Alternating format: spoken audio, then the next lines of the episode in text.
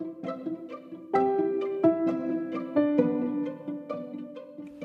is the Myla Sweet Podcast where you'll learn to get unstuck. Start now.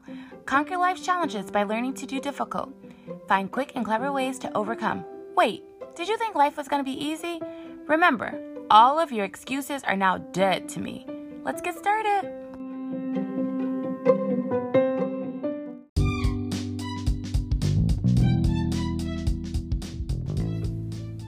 Guess what time it is?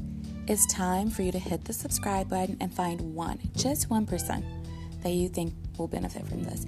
But if you're feeling a little like generous, right, or you're super um, free with your time right now, probably doing nothing because you're listening to this, um, well, maybe if you're doing something, actually just make yourself free right now. Hit subscribe. What are you waiting for? Hit it. Come on, hit subscribe. Going back to the whenever it was um when I had made a batch and it was a failure. I mean, it was like a bad failure. I my husband was working night at night shift at the time. He doesn't anymore, but and I had um I said I had five kids, so I had started this journey. I've been making soap for our family for about five years and four or five years. So at the time, our oldest was 10 and so um, I got all the kids to bed and I made um, a batch. And when I say it was bad, it was so bad. So I had actually Marcoed or FaceTime one, uh, my husband, and I said, I'm thinking about starting a YouTube channel called How Not to Make Soap. it was it was really true to the saying of um, it's as ugly as homemade soap. It was that bad. it was so bad that and that is one thing one of the things you said is enjoy the process and learn to laugh at yourself. And like um, i think it was thomas edison he said you know people were telling him you know you didn't create a life uh, or how many times did he fail? And he said i didn't fail. I figured out this many times of how not to make it. And i mean i've had to remind myself of that sometimes. I'm like well we just start again you know pick up and, and continue and don't just stop or quit. And um, that was something that was important that I've even been trying to teach the girls is, you know, it's okay. Like if you mess up, it's all right.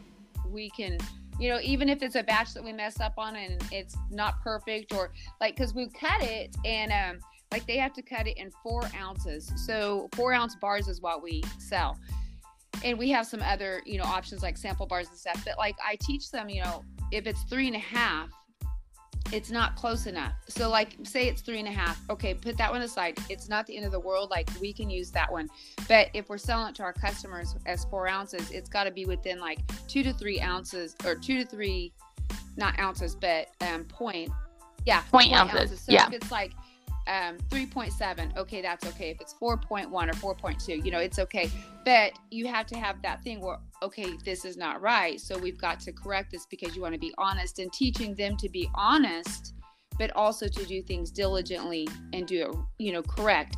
And perfection is just, that's just a state of mind. Like for myself, just throw it out the window because everything is not perfect. And like you said about creating a problem, it's actually made me more diligent to say, okay, we've got to plug in and I appreciate you having us on, you know, your podcast and this is this is an amazing opportunity and we've had another opportunity that's a, you know came up to us that we could possibly um, take our products to a show that's either in southern california or into georgia atlanta georgia. We're not sure if we're going to take it or not but it's something that's exciting, but it's made me be more diligent to like, okay, you've got to kind of step it up because it's something we did on the side, and it's you know something right. we've been doing, and the girls have been happy because they get some cash, they get some money, and then they get to like learn how to tithe their money. They learn how to, you know, it's fun and exciting when they have money. And I've noticed, me and my husband have both noticed how that it makes them where they're not so dependent upon us and they're independent. And I think that that's really important. I know that there's a fine line.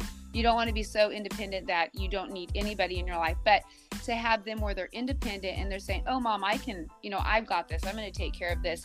It's really fun to see them. I mean, they're 11 and 13 years old, but yet they're making decisions regarding their money and they're saving for things that they want in the future. And it's really exciting to see them handling and learning how to manage money.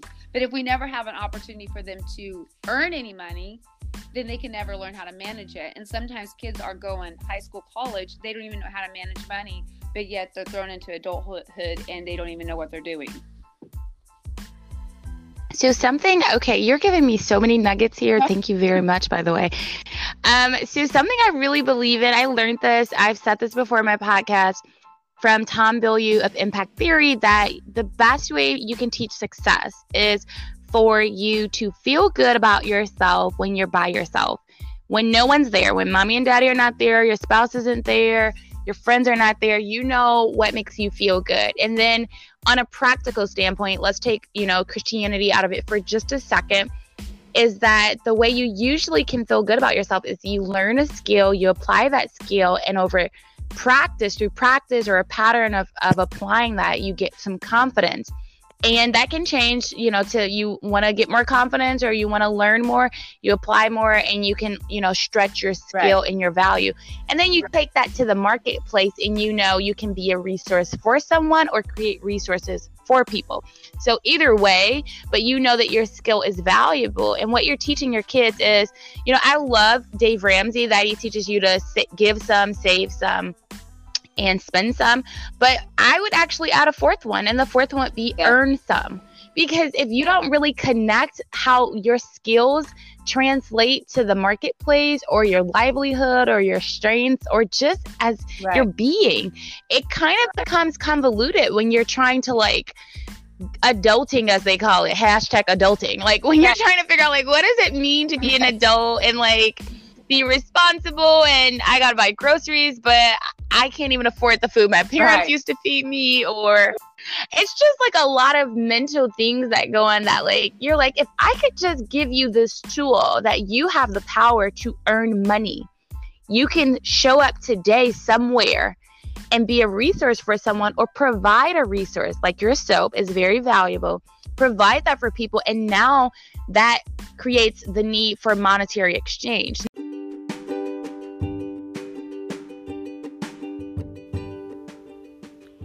involved in her community, serious about her craft, and committed. Cindy is amazing, always goes the extra mile, and is a pleasure to work with. Thinking of buying or selling a home in the Beaverton, Portland area?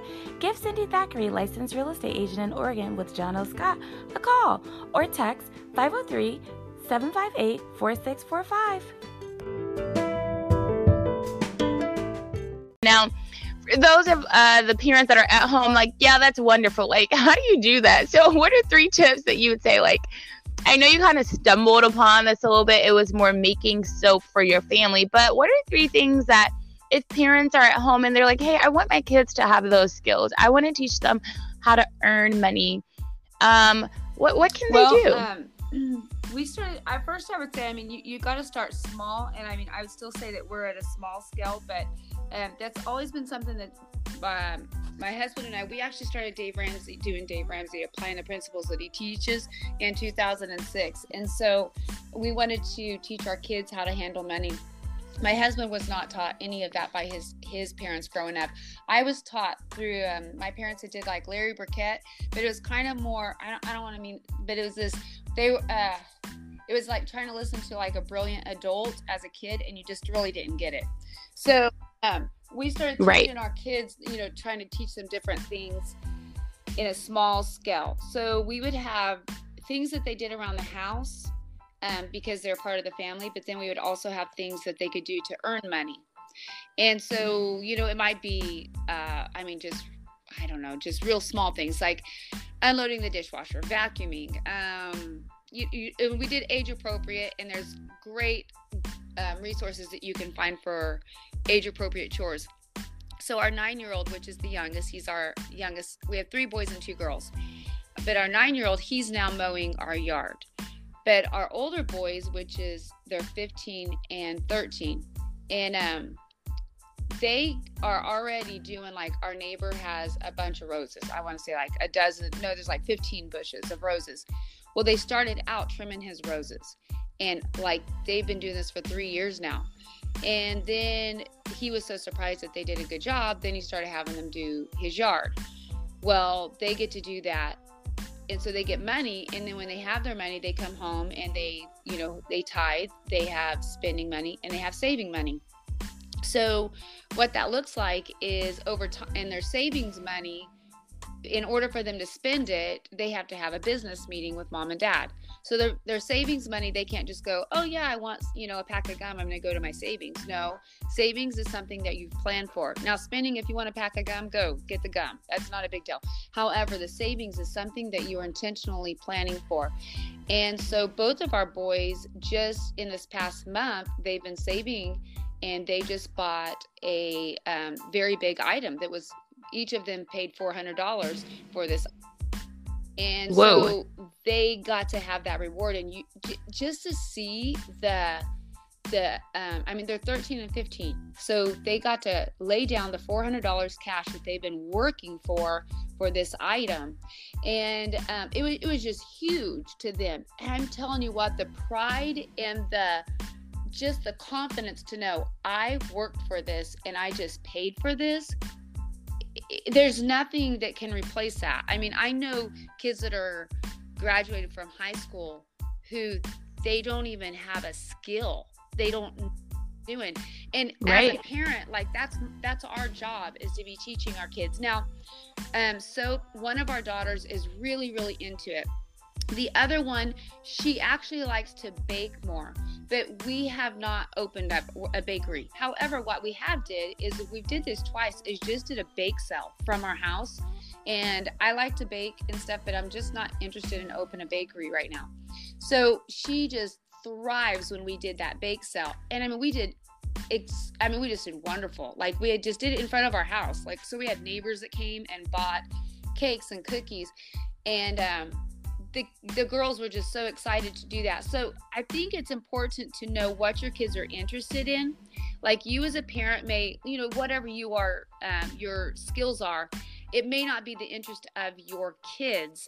And to really try to find what they're interested in that can make money.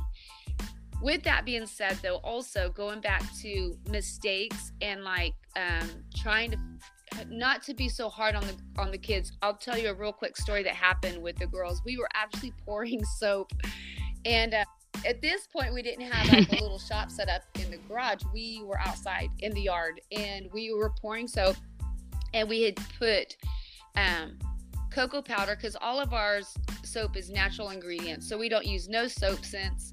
We don't use no man-made synthetic. We use only natural stuff. So our scents are essential oils and then our coloring is either with like cocoa powder, charcoal, turmeric, things like that. So we had one that was the base and one that had cocoa powder in it, and we were going to try to make um, some sort some sort of soap. But I had I had told um, our youngest daughter, I said, mix this, but don't pour it in yet. And I stepped in the house to grab something, and come back out, and she is pouring it in like she's pouring it in the mold. well, it wasn't all the way mixed up. And so I was like, oh no. And then I just sat there and I'm just looking like, um, oops, you know.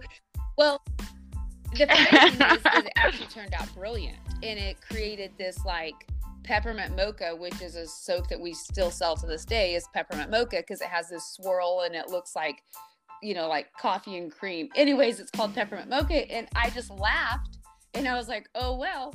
And when we cut it, it was amazing. Well, accidents happen, but that accident actually turned out to be a fun thing. And we laugh about it to this day because she just decided to pour it and it all worked out fine. So, you know, there's accidents and mess ups that happen along the way, but it's okay. Like, have fun. Like, if I would have just scolded her and just like, you know, went off, she'd probably never wanted to make soap again with me.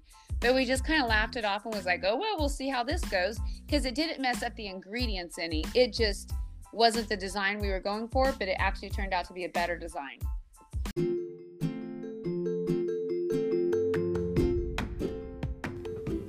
All right, that's another episode in the books. Hello? Hello? I said I said it's over. Why are you still listening? Like seriously, the episode is over. If you're still listening right now, you know what? You're probably a chronic procrastinator. Guess what? I'm still listening to. Come on, for real, seriously. We gotta go do something productive. No, like for real. No, for real, for real. Okay, you can keep listening.